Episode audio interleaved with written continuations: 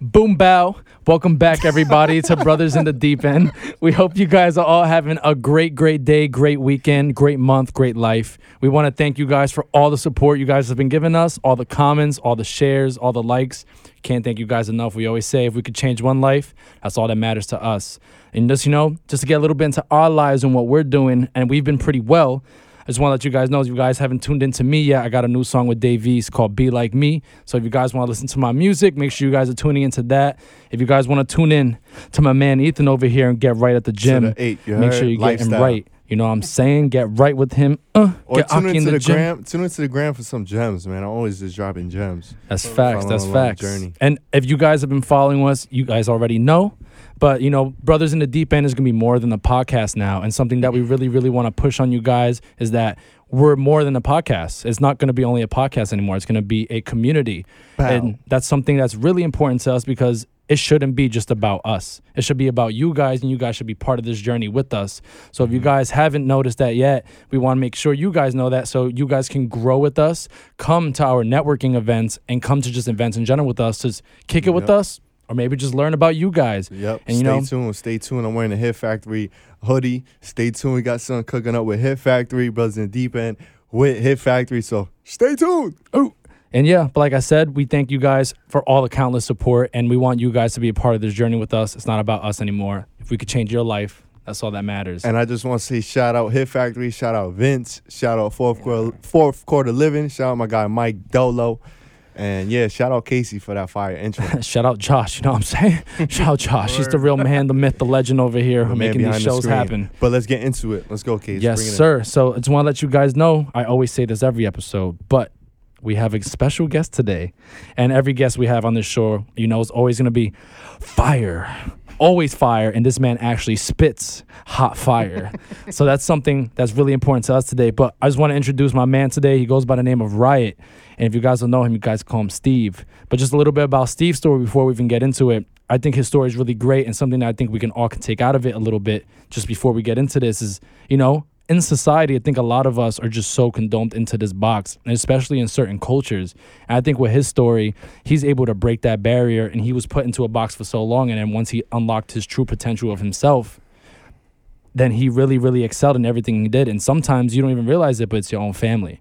So we're going to get into his story, where he came from, how he is the person he is today. And I don't want to spoil anything, but you guys are going to have to tune in. So welcome to the podcast, Steve. We can't we can't thank you enough for coming here and really enjoying the special moment with us. So thank you for coming. We really appreciate it. And just to hop into it, give a little intro about yourself, who you are, what you do. First of all, I want to say that like intro, like he said, too, was fire. Um, but um, just a little, uh, I'm good. All right. Just a little uh, intro about myself. Um, I, uh, I I started with uh, poetry before getting into music. I was doing like spoken word poetry and things of that nature.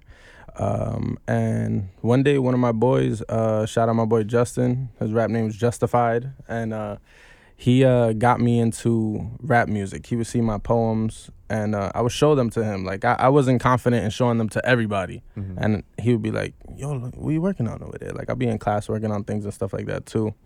And uh, he's like, yo, you should turn these uh, poems into raps. And he was rapping at the time. And I was like, nah, man, that's your thing. Like, that's not me. Like, that's you.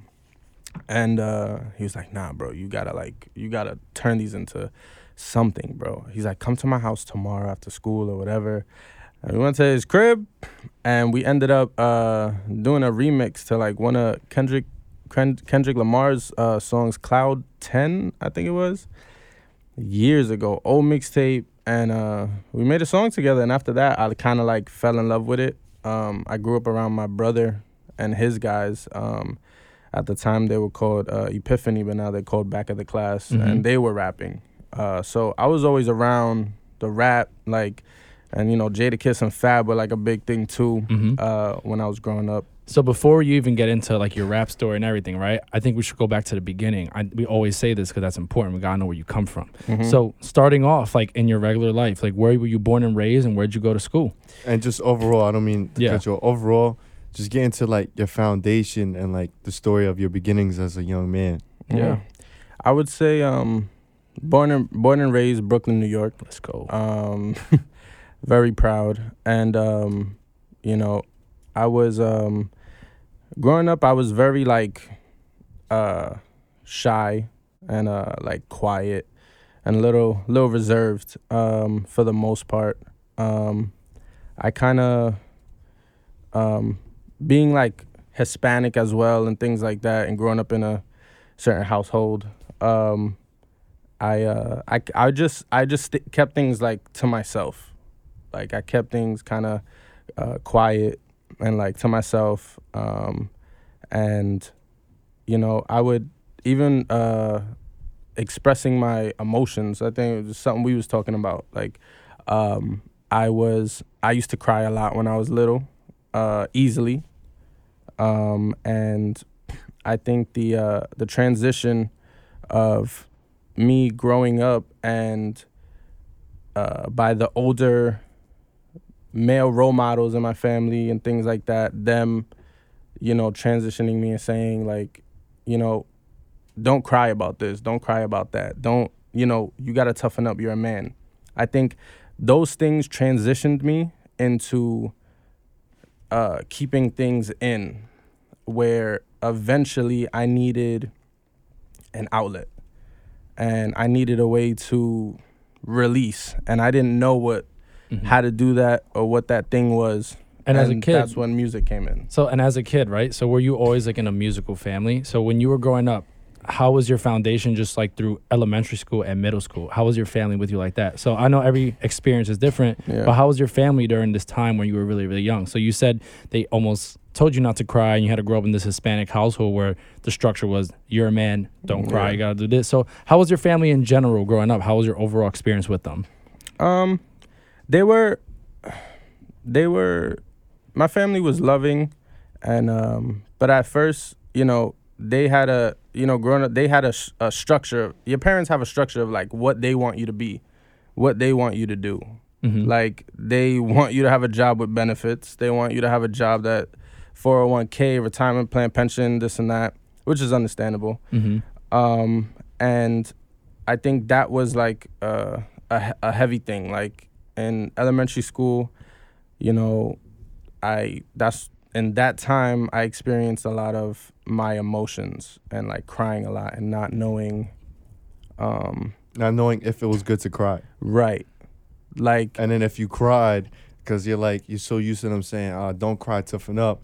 It made you want to cry even more. It made you yeah. cry more because it's like you, you want to, yeah, it's built up, but you want to express yourself. But then they're condemning you, like, hey, don't cry, da da da da. But you cry even yeah. more because it's like you want to cry, you want to let out these emotions. Yeah. So you're frustrated of the fact that they're kind of controlling you. And it's like, well, oh, I'm not tough no more, but I'm trying to release it and you're not letting me. So you're getting more emotional because of that state. And it, when they point it out, it kind of makes you feel embarrassed and to that point yeah. of like where you want to. Right. Or it's like back then I used to get like so. It's like when you get so angry that you cry. Back then I used to get so angry and frustrated that I used mm-hmm. to just cry. Yeah. But it's because I was so mad. fucking mad. Yeah. And I didn't really, I couldn't like, you know, really express it like that I was that frustrated. So I was just crying. I was my frustration saying that I'm really fucking mad at this point. Yeah. You know what I'm saying? Dude, mm-hmm. like we got to do something about this. But.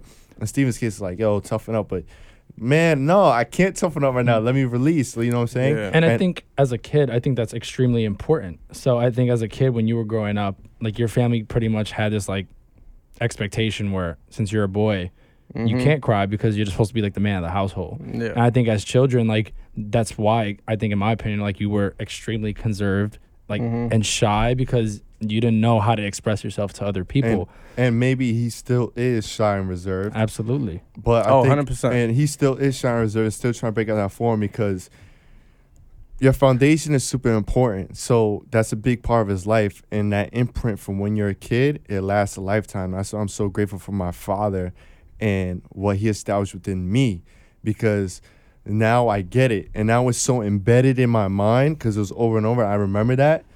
That like it just built up inside me. Now it's just it's just a part of me. So now mm-hmm. it's a part of Steve and us. Like he's thinking of these memories. They're like deep scars, you know. And um, when you when you're when you're young, that's an important time to fill in with information, creativity, and so for the parents or just people be like, hey, try this, do that, and steer in the right lane because that's what's, that's what's gonna have the effect on you in the in the long term. Mm-hmm. You know what I'm saying? And then when you get older and you're trying to make that shift, it's kind of harder now because you got to break all that blockage from all those years. Yeah. It's, it's a built-in scar now. You're trying to break up that scar that tissue. Trauma. They had that trauma. Not yeah. even. It's just scar tissue or like that that compounded work. You're mm-hmm. trying to delete all that, but you can't. That's big storage of your life.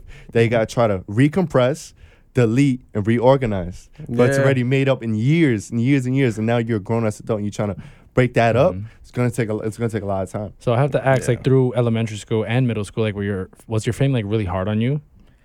Because you said they were um, loving, so like obviously foundation to us, and we always talk about this on the pod, but fond- foundation is very, very important, and that obviously makes or breaks, I think, people in general. Yeah. And it builds the story, I think, for who you are as a person as you get older. Yeah. So you said they were very loving, but were they also extremely hard on you? Because obviously they said you had to be tough, but were there any times where you felt like, damn, like th- this is a lot right now? And yeah. as a kid in middle school and elementary school, were there times where you saw yourself getting bullied for like being shy to yourself or weird? Like, did you struggle with anything like that growing up?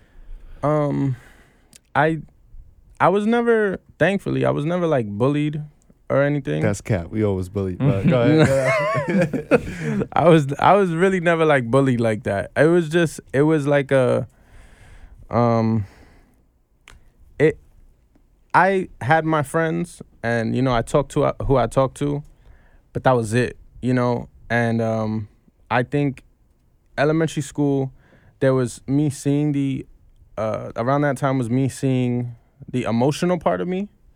And then I think middle school, around that time, I was trying to like toughen that up. Like that was the period of time where everything that kicked into me of like, you're a man, be a man, mm-hmm. don't cry, you can't show emotion. That started kicking in, I feel like, around middle school, uh, maybe like seventh, eighth grade, where I felt myself getting... Um, I wouldn't say numb, but like you got used to it. Yeah, and it was just like a toughness that was started to build on me where I didn't care uh, as much about certain things uh, because I didn't want that emotion, any emotion that's, from that too. That too, but like you mature because like right mm-hmm. now, right, I'm at this point in age of my life, and we all are, where the things that probably ticked us off don't tick us off as much, or the things that we used yeah. to do, we don't do as much. So that comes with time as you grow, you mature, and you evolve. As human beings, like we're constantly evolving and growing.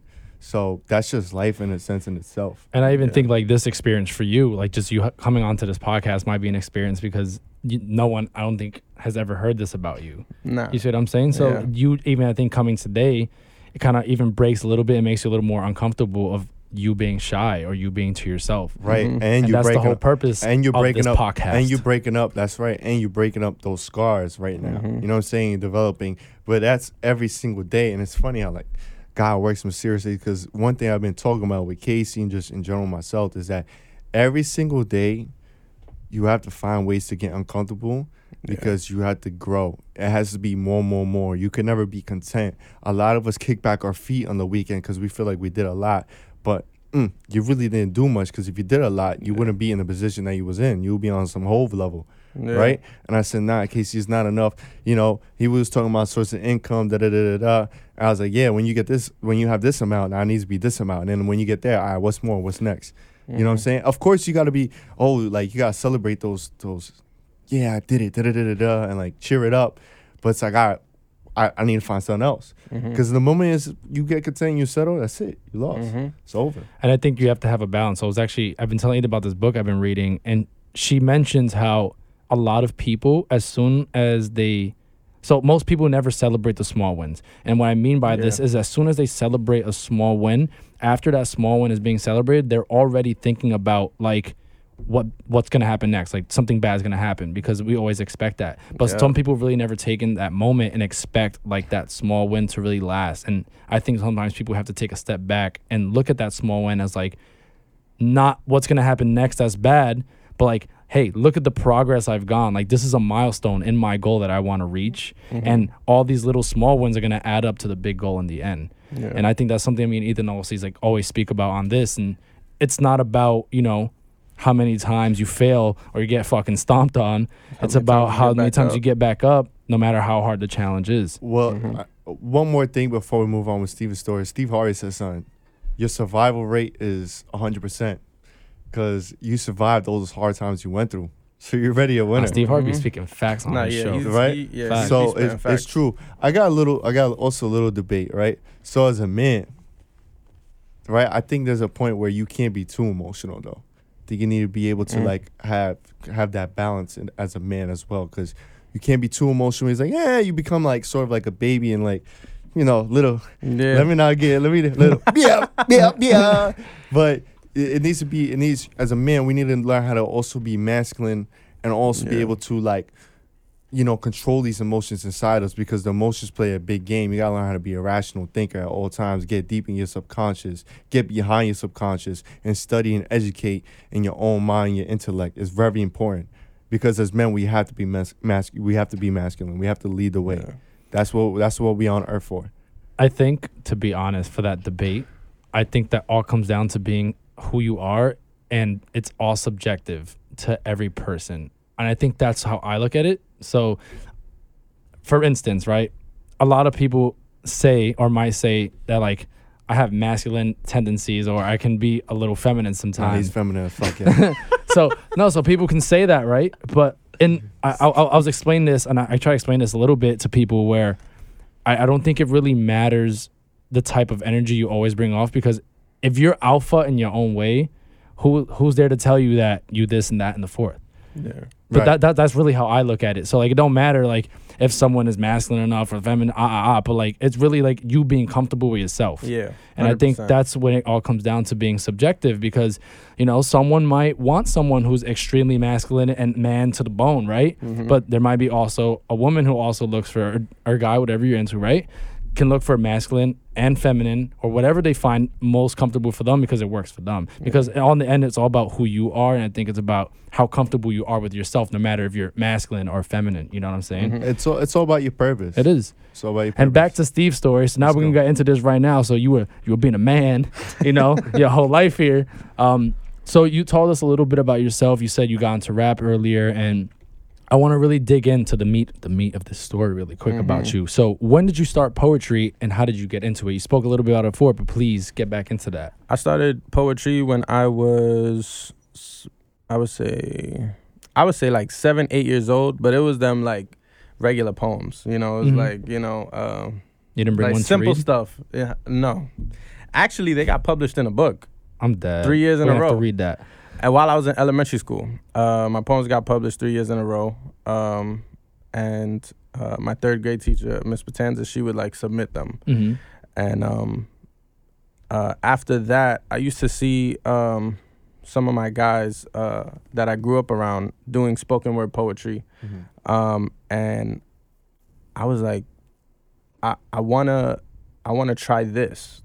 You know, I want to I want to get into that. So that transition happened, I, I would say, at about fourteen. Mm-hmm. Um, and where I was practicing that, and I was constantly writing. Uh, I was free writing. I was just getting my thoughts and ideas down and releasing, and see how to, like, put things together.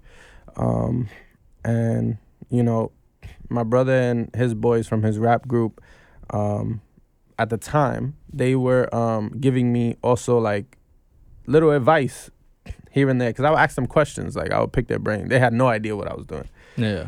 And um, my fault. Got sinus troubles. Anyway, but um, I would uh pick their brain a little bit, and uh, I would I would take these notes down, and I would take this with me, and um, that's what I I used within my poetry.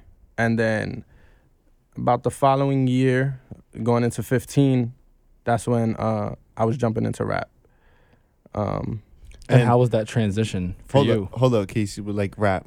So, right, I noticed with like your raps, they're very, it's like there's a lot of pain built inside of you. That's where I'm going with it, Casey. There's a lot of pain built inside of you. I can tell you're trying to release something, mm. and there's a lot of backlog to it that you probably aren't getting to the world. So, as brothers in the deep end, we want to, you know, release those, the backlog for for the viewers, for the people in general, because we want to know a little bit more about it.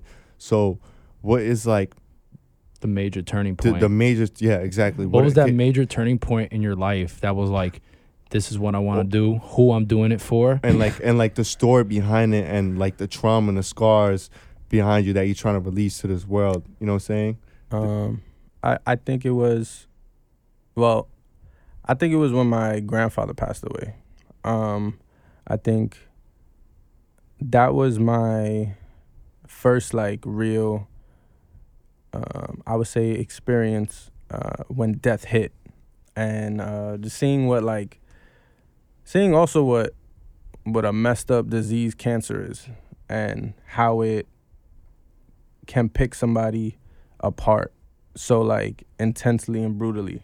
And, like, I was in the hospital with him, and I watched him just lose weight. I watched his transition and change. Uh, and I think that that was when I, I was writing even more. Um, and then after that, it was just like a, a domino effect. Yeah. So talk about those dominoes for what happened next. Um, and I want to say, talk about a little bit about the experience of taking care of your grandfather. Oh, yeah. So that was, yeah, that was quite the experience because I was doing things that, me being in that hospital, I was doing things, uh, and this followed on to my grand grandmother, to my uncle, but uh, I was doing things for him in the hospital that, you know, nurses were too busy to be doing. Like? You know, and his... his mouth was dry. He couldn't move. He couldn't eat certain things. So there was like these these like lemon like lemon cubes or something that they had, and um, they put it in a cup, and you you just pick it out. They give you a pick. You pick it out, and they tell you, like, the nurses and stuff, if he gets, you know, thirsty or needs that flavor or needs that moisture around his mouth because his mouth is getting dry and things like that. You take it and you. You know, put it around his mouth, or mm-hmm. you could leave it in there, or just for a few and take it out and things like that. And boy, when that thing, when he, he had that thing, you could see like a little a little happiness in him, like ah, some flavor, like like, um, but just just seeing that, uh, and then going into, um, watching him transition. Yeah, and then. You know, him being taken home and us getting a phone call of him taking his last breath in the apartment. Then we got to rush there uh, and get with him. And then. Um, shit's like a movie, bro. Yeah. Shit's dead ass a movie. You like, boom, oh, shit. Like, you yeah. You don't even, you don't even, it don't even feel real. And it feels like how you see in those movie scenes. Like, in those movies, you know how it is. It's really how it, like, goes. Like, you know what I'm saying? All those emotions behind it, how fast it goes. It's fucking yeah. crazy. I remember, I literally remember me being in the backseat of the car. And you um, remember you remember all the thoughts, the yeah. emotions you was feeling. It was raining. Yep. It was nighttime. Yep. I was looking out the window. Uh, my pops was driving in the front. Um, and my you mom in the passenger. At the time too. Yeah, I was in school at the time. Uh, and I remember the drive there. I remember me not being allowed to go in the living room, and I had to wait. Mm-hmm. Uh, and by the staircase, um, How and just feel? Hearing things. I mean, I was, I was, uh, I was heartbroken for sure because my my grandfather, I was always he his nickname for me was Bodyguard. I was I was extremely pr- protective of him, um, and anytime like it was late at night and you know I was with him, I would make sure the door is locked. I would make sure, Grandpa, you good? Blah, blah. And he was, like, super Spanish, like, straight out of Puerto Rico, like, like off the island for real. Like, Spanish first language, uh, you know, knew a li- little bit of English, but, you know, told the best stories. And um, we were still able to talk and have that relationship. And he always called me Bodyguard because of how protective I was. Mm-hmm. And, you know, then from that, it lead, led into my...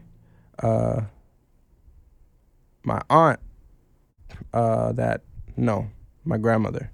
It's it's a long list, so I'm trying to like. That's all right, get it, get it. But um, uh, my grandmother, I want to say, uh, had passed mm, about two years after that. Cancer, um, and I was with her with, in the hospital with her every day. And in the midst of that, I was going through my own health issues, um, where I developed a, a heart condition. And um, so I was like in and out of doctor's appointments. Uh, I was in private doctors, seeing private doctors, um, getting tests done, like freaking a thousand E K Gs.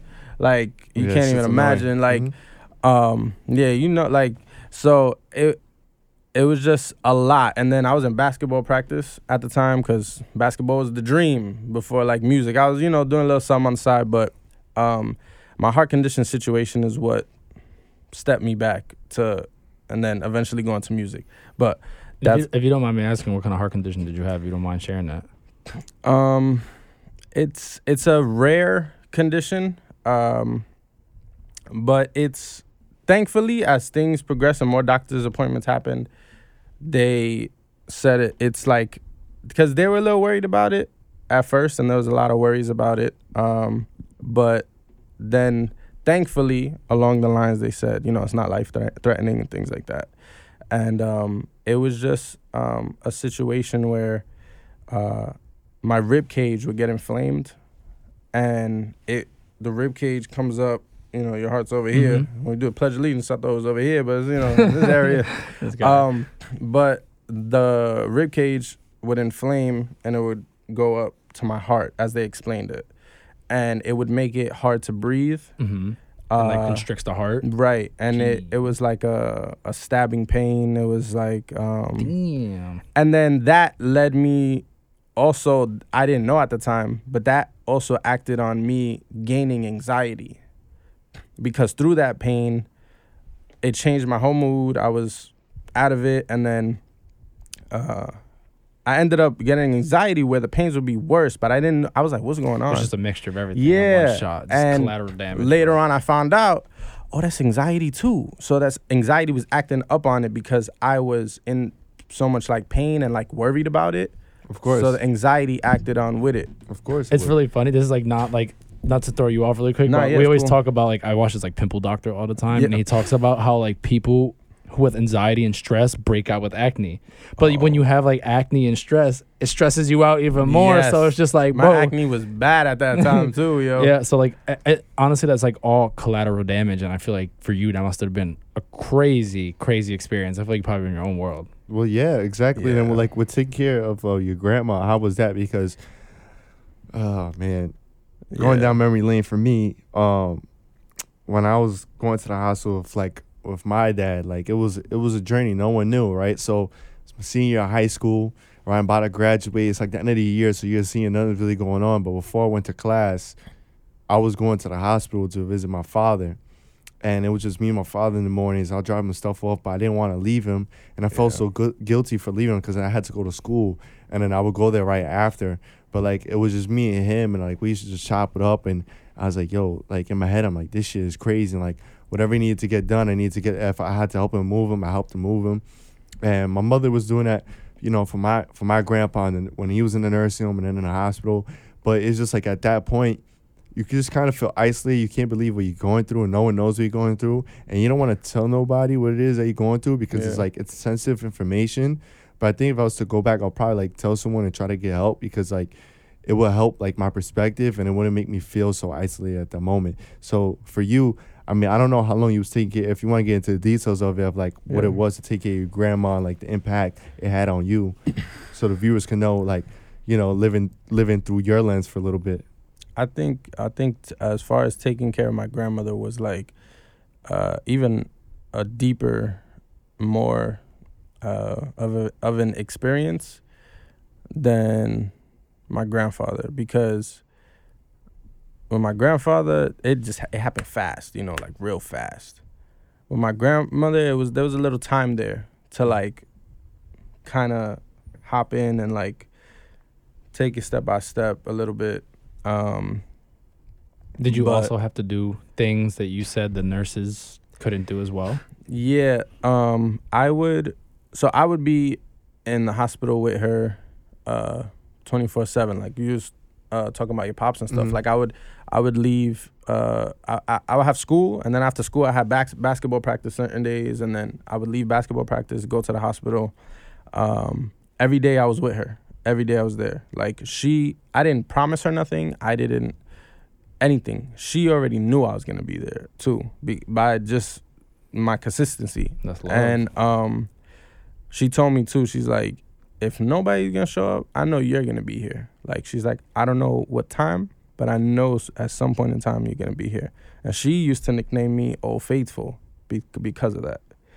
And um, uh, I used to go to the hospital, um, and I would help her out. And then gradually, you know, things started changing. And, um, you know, they moved her around different rooms, things in that.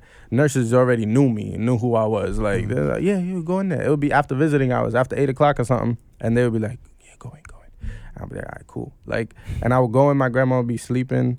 And, you know, I would just sit with her for like an hour, like, chill out with her. I'd be like, Grandma, I'm here. Like, you know, let her sleep. And then I would leave. And then the next day I'll go see her. She's like, I know you was here yesterday. And I was like, how you know? She's like, I know. She's so, like, I know. Old people senses, bro. Yeah, they, they like know. They know. And as things got worse and progressed, um, you know, there there was a a realization of history repeats itself, because I was now the one who was, she needed my help, and she would tell me like, um, you know, I can't wait for these nurses. Like I, you know, she would have to, you know, sorry to be like. Nah, get right? in it. But get in it. She, um, you know, she would throw up, and I would. They had like these little trays thing that you would bring yeah, over. Yeah, little pink ones, right? Yeah, yeah, exactly. Yeah. yeah. So, and they were small. I thought they should have been bigger, to be honest. But like, I feel like if you throw up, they're shit not helping yeah, crap, bro. For yeah. real. Like, so, and I would, I would bring that over. She's like, "Oh, give me the thing," like, or whatever. I was like, "All right," like, whatever. She's and uh, I'll be right there. She's throwing up, and then, um. then she would have to use the bathroom, or she would have to clean herself. And she's like, I'm, I was like, Grandma, whatever you need, I'm gonna help you out. Like, she's like, I, I know. She's like, I'm so sorry. I know you don't want to see this. I know you don't. I was like, you, you raising me. No, you saw me like this. Young, you like, saw I, me like, like this. I got you. Like, I get it. You know what I'm right, saying? Right. You saw my little peach over there. Yeah, you know what I'm saying? Like, hey, whoa, whoa, like whoa. I get. Yeah, yo, come on. I was like, I, like, I get the, uh, the, the feeling of pride and a little embarrassment, things like that. I'm like, Grandma, it's me and you. I got you. Don't worry about it. Like, um, I would have to clean her, wipe her, um, and help her out. Like, you know, change her, like, help her move around. When she was trying to go to the bathroom or the shower, like, I would help her stand up. I'll bring her in there, and I'll be like, Grandma, you want me to stand inside? You want me to stand outside? Like, she's like, no, you can wait right there. This is not. I was like, all right, I'll be by the door. Just let me know, like, you know. Mm-hmm. And um, so that moment, in that moment, going home after that day, and uh, when the first time it happened, it was like, damn, yo, history repeats itself. Like, it really does. It comes back full circle. We can't take care of ourselves when we're young. Mm-hmm. And then as we get to this point in age, or, you know, we're going to need help. We're, we're, our grandmothers, grandfathers, whoever, they're in uh, uh, homes, or they're they staying with uh, your, they're staying with like your mom or your dad, you and, know. And it was just mainly you like taking care of your grandma, while, and you was still in high school? I was in high school, yeah. Damn. And I like family would come in. Like, I don't want to, I love my family. My nah, family nah, was of course. stopping in at times, but they were like, I, I just had school at the time. I had after school basketball practice, stuff like that. So, you know, some of them was either far or they were working and things like that. Yeah, so life responsibilities coming. I, yeah. yeah, so it's like I I put that as my priority. Like, I just, I don't know, it was like a feeling in me of like, this person had me for as long as I'm what alive. age I'm not, yeah. And um, like, who would who would I be to not have them cooking me breakfast, cooking me dinner, taking care of me on mm-hmm. weekends, weekdays, like. And I think, like, to your point, I actually don't think I've ever shared this on this podcast, but to your point with cancer, I think cancer is a very, very scary disease. And I feel like when you go to any hospital or doctor, I think that's something that nobody wants to hear that they have, because it's just like instant thought. It's just like, I'm gonna die. Yeah. So I think that's something that's really crazy. And to feel how you feel, I, I could actually relate to this. And even Ethan, I don't think I've ever said this before, but there was actually a point in my life where my father also had lung cancer. And I don't think I've ever told anyone that, but I remember I used to go to school as a kid, and I didn't know what was going on with my dad at the time because he looked really sick, but I couldn't figure out why, and he didn't want to tell me at the time. Mm. But I remember I used to go, because my dad used to live in the basement of our apartment building at the time. And I remember I used to chill with him, and I would see him, and he, I, I see like he was just like lacking energy. And there were times where he would go up the stairs and he was like out of breath. And I was like, "Ooh, like what's like what's good with you? Like I know you're old, but you're not that old. Like come yeah. on, like get your yeah. ass up." And I would fuck with him all the time. But like there was a point where I don't even think I realized this because I was in school. But there were points where I have I didn't see him for months, and I was like, like what the fuck? But I be getting busy because I'm with my mom all the time. Yeah. She takes me to school in the morning, or I go to my grandma's and I go to school from there. So there were times where like I didn't get a chance to see him, and I didn't understand why. And I think the first day I saw him after meeting a couple weeks or months. I saw him in the basement, and he was extremely ill. And he, I think, was also, like, to your point, we was, like, embarrassed, I think, to come out for me to see him that way. And I, like, I was heartbroken. I didn't even know what to, like, say to him because the way I saw him, like, I'm not going to hold you. Like, he was, he was, like, not naked, but he was, like, in, like, basketball shorts, like, under, walking around in his room, and his room was, like, a mess. Mm-hmm. And I think he was really sad and depressed at the time, and I didn't understand what was going on. I used to chill with him. And when I found out that he had cancer, because he told me, he brought me in, I was, like, devastated at the time. And I used to literally see him all the time in the living room with him. I think after, like, we had the conversation, right, that he had cancer, he came around more often because I think he understood, like, time is limited. Yeah. And he would spend time with me and the family. But to see that was really hard for me because I used to see, like, my dad walk into the bathroom and cough up blood all over the fucking sinks. And I saw that, and I just, like, broke down in tears, and I would go to the room and be like, like, I don't know if I'll be able to be like, I don't know if I, I don't know if I'll be able to live without my dad. And he, like, yeah. raised me and, and really, like, brought me up in, like, middle school. Mm-hmm. And also the time I was going in through middle school. And I think to your point, for me, this was a new emotion because I never had loss at that time. So I actually didn't know how to, I think, express myself, and I just kept it all in. And I think to your point, Ethan met me in middle school. But I was always, like, kind of, like, quiet sometimes to myself and always to myself. And I think I don't give myself sometimes enough credit on how, like, mm-hmm. I dealt with it. Mm-hmm. And I think at this time, like, as I got older, it kind of formulated me to give me, like, a different, I guess, perspective on cancer. And, like, to your point, I think your story is beautiful because, like, I don't even know if I would have had the power to be like, I'm picking up my father to clean him. I don't think I could be able to do that because I I'd be scared. Mm-hmm. You know what I'm saying? Like, I, I would be scared and uncomfortable because I feel like that's not my job. And for anyone who's hearing, if y'all didn't know that, but like for my in my point in my life when I was in middle school, my father was, you know, dealing with lung cancer and coughing up blood. I used to see him like literally crawl on the floor like in pain. Like the shit was like really shitty. Yeah. And I don't think I've ever like told this, but it now that I really like opened up the scar again because I forget all about it. Mm-hmm. Um, it devastates me to hear your story because I understand like how that feeling is, and now that I can see how I felt with my father, now I understand how my father felt with his father. My grandfather. Word. Watching but, him and stuff like yeah, that. Yeah, because my older. grandfather took his last breath, like, with my father. My dad picked him up off the bed after he died and cleaned him to the day he died.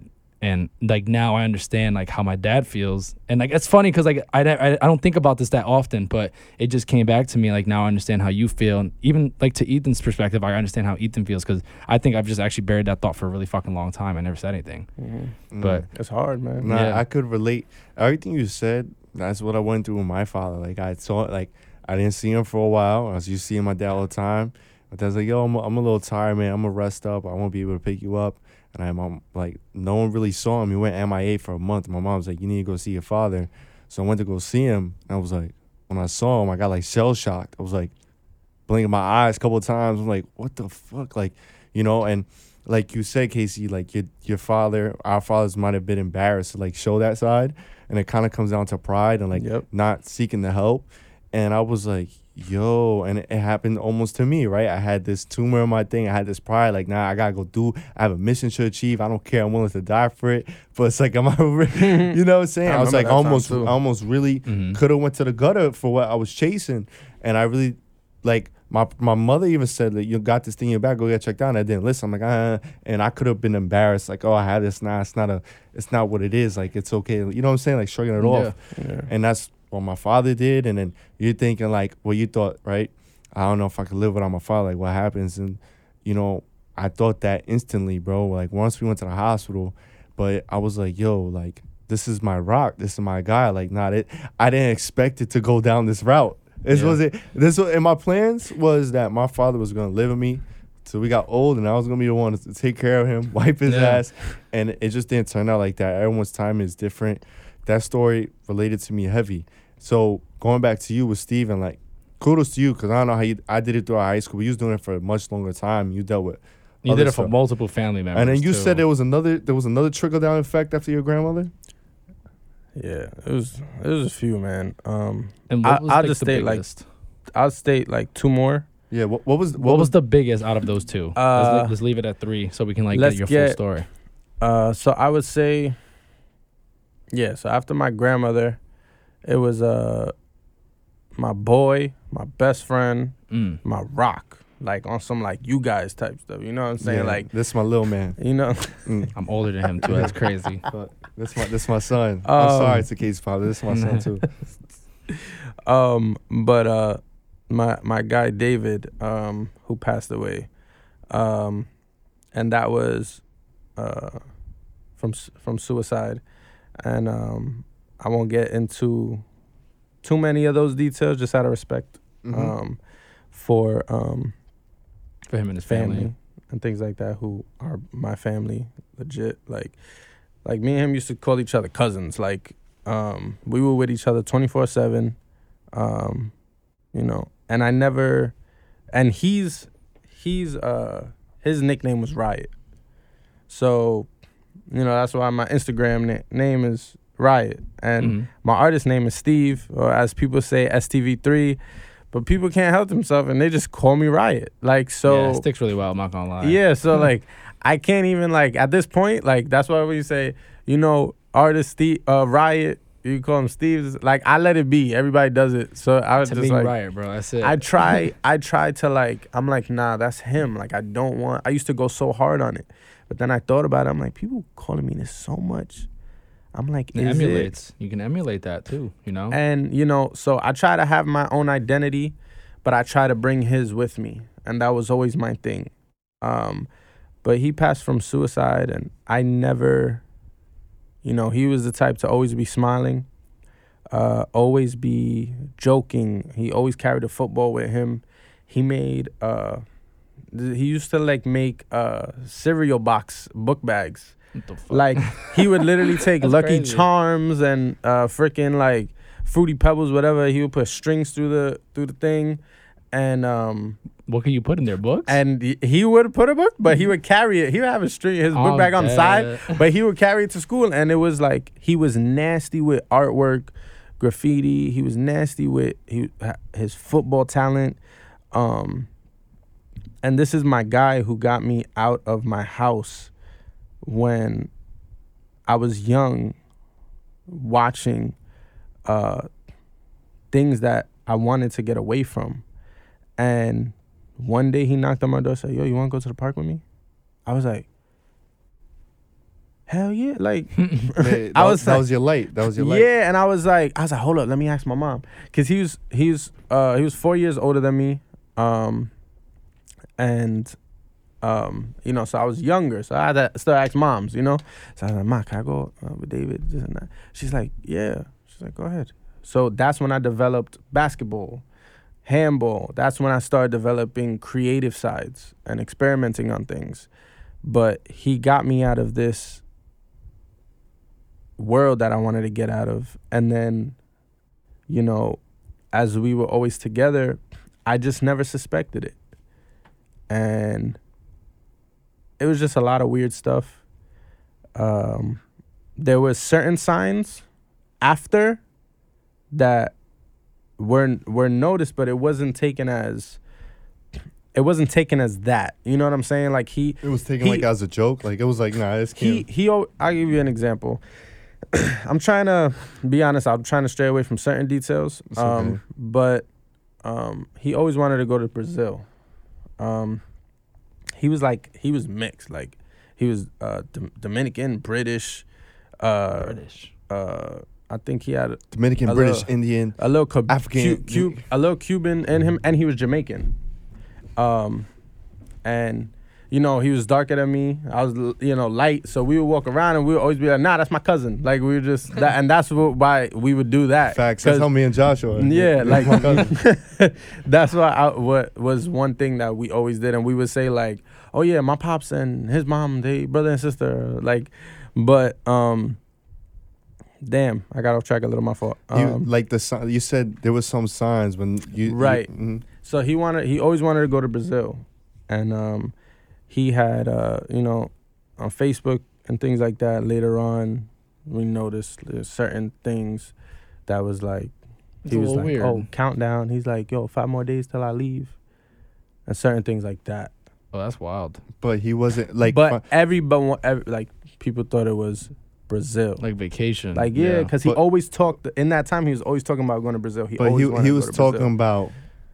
I, he was I believe so. The other way out. Well, he was... Th- wow. I believe so. But, like, as your best... So, it's crazy because, like, you know, I'm very deep in my faith, but I feel like God put this figure in your life and was like, hey, like, God sends blessings through people. Mm-hmm. So, right, that's how he sends blessings. It's not just, like, just, like, a little star. A little, he sends blessings to people. Yeah, it's not just like a thing. Mario, bro. You know, people, we ask for blessings, blessings through people. So he sent yeah. he sent your best friend. Your best friend was your light with everything you're going through. He was like, whoa, I, could, I know that feeling like, oh, shoot, like, you want to hang out with me? You want to take me out to the park? And this is an old head that's like, this is what I've been looking for, but I, I just didn't know who. Yeah, of course I want to, like, you know? Yeah. And then you develop that bond because it's like, yo, this is yeah. the first guy that reached out to me, take me out to the park, take me under the wing, show me this, that, all that, and the fourth, someone you yeah. look up to. Yeah. And, like, there was, like, no, like, indicators throughout, like, a time that, like, maybe he is going through something. Did, like, did he ever express to you, like, these thoughts of, like, you know, suicide or like, committing suicide or, like, if he was really depressed or, like, had, uh, like, high anxiety? Was there any, like, signs like that? Did he ever, like, reveal to you, like, sometimes with Casey, I'll just message him, like, if I'm really going through something, because I can't keep it bottled in. Like, I can't, because if I keep it bottled in, I'm going to go more cuckoo. I have to tell, I have to, yeah, I have to tell somebody. Yeah, I have to bro. let it out. Like, I pray, I let it out to God, but more yeah. importantly, I try to talk to someone and let it out. So I feel, I feel good, because if I keep it trapped, bro, your mind could yeah. keep you so trapped in. Mm-hmm. And if you don't find a way to release it or talk to someone about it, you will go more insane. You're gonna go. You're gonna be like a ping pong in here, bing, bing, bing, bing, bing, with all these thoughts. Mm-hmm. So. And I think what goes back to that is we're in a different time now, uh, and I think that plays a big role because he passed away when he was twenty-two, maybe twenty-three. I want to say, yeah, three, four years apart. I was like, mm-hmm. he might have been twenty-one, twenty-two, uh, so roughly. You were, so you were younger. Yeah. And you. It's years ago where uh, emotion, therapy, so expressing your feelings wasn't as accepted as yeah, it is now. It wasn't as yeah. popping now. Like now, yeah, like literally. Like yeah. um, now it's like, It's it's a thing to check on your people. It's okay. It's mm-hmm. a thing it's to all say, right. yo, yo, Case, how you feeling today?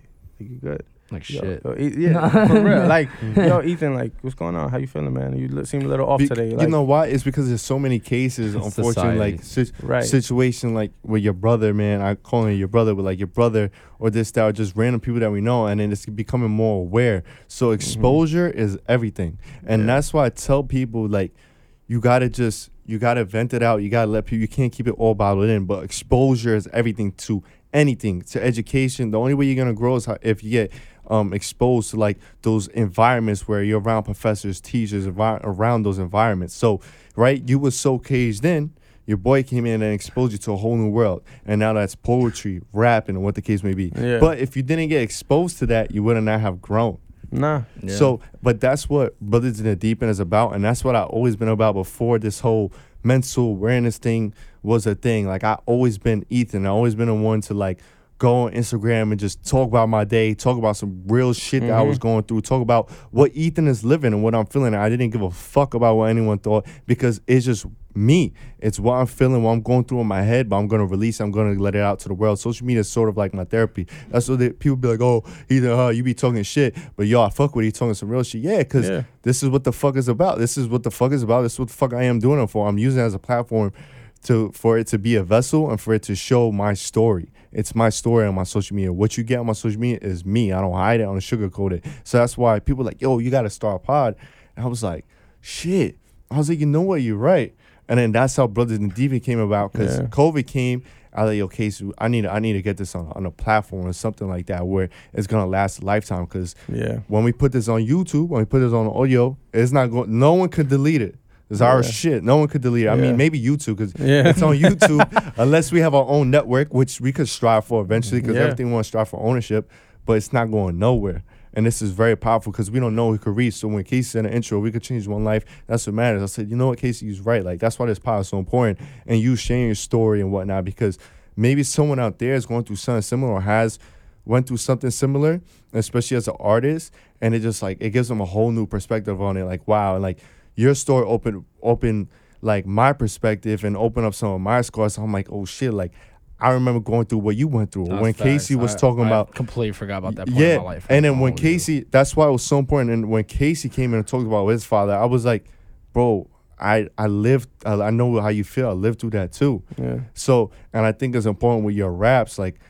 Like, Steve, just continue going. I know we didn't dive in deep with, like, your raps and whatnot, but I think it's powerful with your raps, because I told you, like, it's a big comparison. But I said, I feel like you're, like, kind of, like, the J. Cole of our era. People may be, I, that's my personal opinion of it. Like, your style yeah, I get that all is, the time. Is different. And that's why I'm like, yo, you and Casey need to, need to do a joint thing together. But I know Casey could get Hollywood, because my boy Tevin been wanting to do something with Casey, but Casey's been, Casey's been on his on his shit. But just continue on doing what you got to do. And I'm thankful that you're here. I'm pretty sure our viewers are thankful that you're here. And that your boy Riot, he's living through you. Like, you're like, oh, mm. why are people calling you're me Riot? You're emulating him, man. Yeah. You're, you're emulating him. Pe- you're like, oh, why is people calling me Riot? Bro, they're calling you Riot because you're the living embodiment of him now. Like, he's living through you. Like, when people mm. see me, they see my father. They see my grandpa. They see my cousins. You know, they see my people in the sky. I'm, I'm the living version of them. Like, their soul is living through me. Yeah. Yeah, and I think to your point, even like with your boy Riot, you know, I could relate to just a little bit, you know, just before we start closing up. But uh, I had a friend actually that was with me over on my Afghan tour overseas, and he was a really like close friend of mine. And once we all left and we all separated, we spoke all the time. He always supported my music, and he actually wanted to like buy candles for my mom. And you know, I think it's important to look out for those warning signs. And I'm not gonna mention names or details, but he did end up posting something, and it was like way left field. And he kind of, like, commented about it and said it was just, like, a joke or a dare to, a, like, someone that he knew. Mm. And then literally, like, I got the news from, like, my friend that, like, like he killed himself. Yeah, bro, that's and, why you don't play around and, with, like, no and jokes. And like, I, always, I always say this, and I always say this every podcast, but it's two things that we can never get back, and that's time and people. And those are two things I always emphasize on, because those are really two things you can never get back. Mm-hmm. Like right now, I just said that, I'll never get that back, that mm-hmm. second, right? And people, once they're gone, they're gone forever. Yeah. And, you know, you might say that with you in spirit and all this, but, like, they're never going to be physically with you yeah. again. No, nah, they ain't Can't gone forever. Them, hold them. Yeah, their soul lives forever. Yeah. Their physical presence is gone. But their physicality kind of lives in you now, and the mental and what you think about. But that's their soul living through you.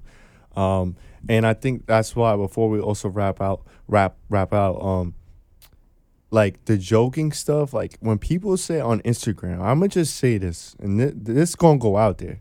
When people joke around with these memes and with these posts on Instagram, da-da-da-da-da, those, is a, it's a reflection on you. When you call people out on it, be like, oh, I was just joking. Nah, bro, it ain't no joke. No. Can't, you can't, not no joke. I know you posting that shit for a reason. Yeah. Ain't no fucking joke. Or when someone says, ah, they cursing at you, da-da-da, oh, da-da-da, nah, I was just joking with you. They saying that joke for a reason. Yeah. J. Cole said something, said every joke contains some truth in it. Yeah. They're saying all that for a reason. So, like, stop putting all this bullshit out in the gram, promoting all that, and then saying, uh, especially with y'all OnlyFans bummerclots out here, or what the case may be, or your close yeah, friends' stories with these fucking nowhere. memes. Yeah, I'm coming at you live and direct hey, with the pop brother and deep that end talk, man. Because it's not it's not a game, bro. And then y'all be hiding on y'all close friends, posting these dumbass memes and what the case may be, because really deep down inside you are a fucking clown like that. Oh man, let me let me oh let me stop. Let me stop, man. And I'll be back, man. I Come think, on now. I think honestly though, like on a real note, Steve or Riot, as we call you right now. whatever whatever you want at this point. Steve, whatever I think, y'all want at this point. I think the amazing part about your story, right, is I think you grew up in a very conservative household, and your family always held you back to show these emotions. And I think through all the trials and tribulations that you've gone through really shows that though you might not show your emotions to maybe the outside world, it really goes to show that you are able to show your emotions, I think, more than you realize, especially when it came to the people that were closest to you and the people who passed away. Because I think the story that you said with your grandfather and your grandmother and your boy, right? Though, like, as your family told you, it's not okay to be emotional. You gave them the best emotional, I think, support anyone could have ever gotten in their life. And I think that's yeah. something extremely important for you to even realize, you know, with today's episode and anyone who's out there.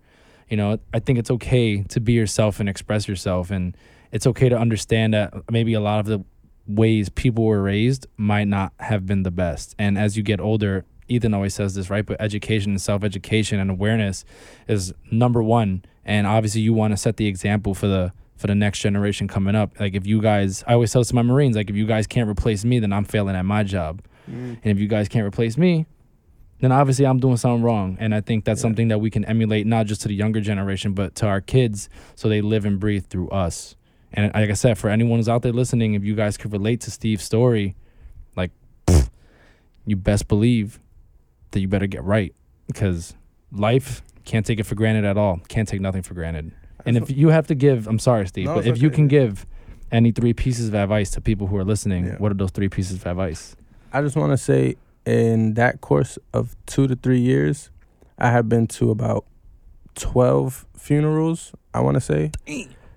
And if I didn't find an outlet, you'll be fucked up right now. Yeah. Bad. I don't I don't know if I'd be here. Like, I I needed an outlet. And, you know, shout out to the people who supported me and things like that, and gave me uh, that outlet, or gave me that push to like, yo, do this, you're good. Um, but with that being said, I would just say um, you have a purpose. Um, mm. You need to put yourself out there. You need to experiment. If you do not experiment, if you do not dibble and dabble in little things, you'll never know what you're good at. You'll never know uh, what you can achieve or what you can be good at and things like that. Um, you are worth it. A lot of, you know, a lot of those feelings and emotions when you go through things like that, you feel like you're not worth anything. You you don't deserve this. You don't deserve or that. Or you don't. Or you don't feel normal N- at all. Mm-hmm. At all. Um, and you're just numb, and you don't feel like you're even in your body, like present. Mm-hmm. Um. So yeah, find your purpose, and that's gonna experiment, man, and that's gonna take you far. Enjoy. You know, explore. Uh, you are worth it, and make the most of your time. And, um, you know, check on your people who are around you that you think are good, because they're probably not. Mm. Because I know a lot of people thought I was good and found out a lot of things and was like... Yeah, that's me right now. God damn. Like, yeah. yeah. That's me right now, man. And, um, you know, where could they find you at? Where could they tune in with your music and what the case may be? Um, so you could search me, like, music-wise, anything. You could, on TikTok, Instagram, whatever, you can search um, S T V three pretty much on all platforms, for music, YouTube, Spotify, Apple, this and that, and I'll pop up. You'll see my face. Um, my Instagram, my TikTok is underscore R I O T T underscore.